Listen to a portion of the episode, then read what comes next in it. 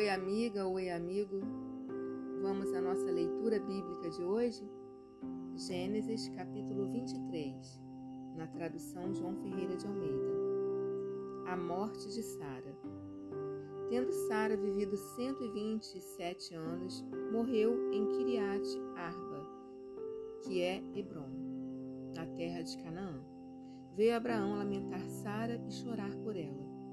Levantou-se depois Abraão da presença de sua morta e falou aos filhos de Et: Sou estrangeiro e morador entre vós.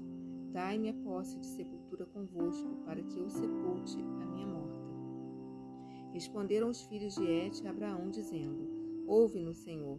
Tu és príncipe de Deus entre nós. Sepulta numa das nossas melhores sepulturas a tua morta. Nenhum de nós te vedará a sua sepultura, para sepultar a tua morta.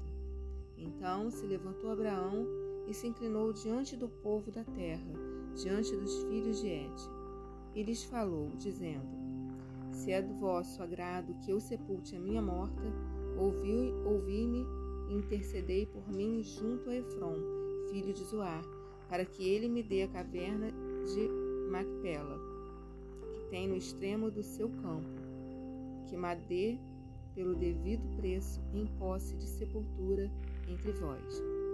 Ora, Efron, o Eteu, sentando-se no meio dos filisteus de Et, respondeu a Abraão, ouvindo-os os filhos de Et, a saber, todos os que entravam pela porta da sua cidade. De modo nenhum, meu senhor, ouve-me, dou-te o campo e também a caverna que nele está. Na presença dos filhos do meu povo te dou, sepulta a tua morta. Então se inclinou Abraão diante do povo da terra e falou a Efron, na presença do povo da terra, dizendo: Mas se concordas, ouve-me, peço-te, darei o preço do campo, toma-o de mim e sepultarei ali a minha morta.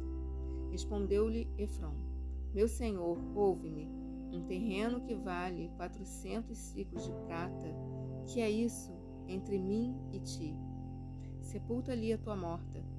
Tendo Abraão ouvido isso a Efron, pesou-lhe a prata, de que este lhe falara diante dos filhos de Et, quatrocentos ciclos de prata, moeda corrente entre os mercadores.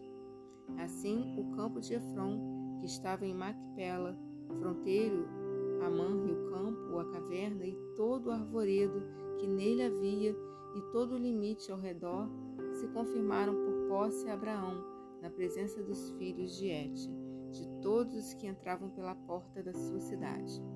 Depois sepultou Abraão a Sara, sua mulher, na caverna do campo de Macpela, fronteiro a Manre, que é Hebron, na terra de Canaã. E assim, pelos filhos de Et, se confirmou a Abraão o direito do campo e da caverna que nele estava, em posse de sepultura.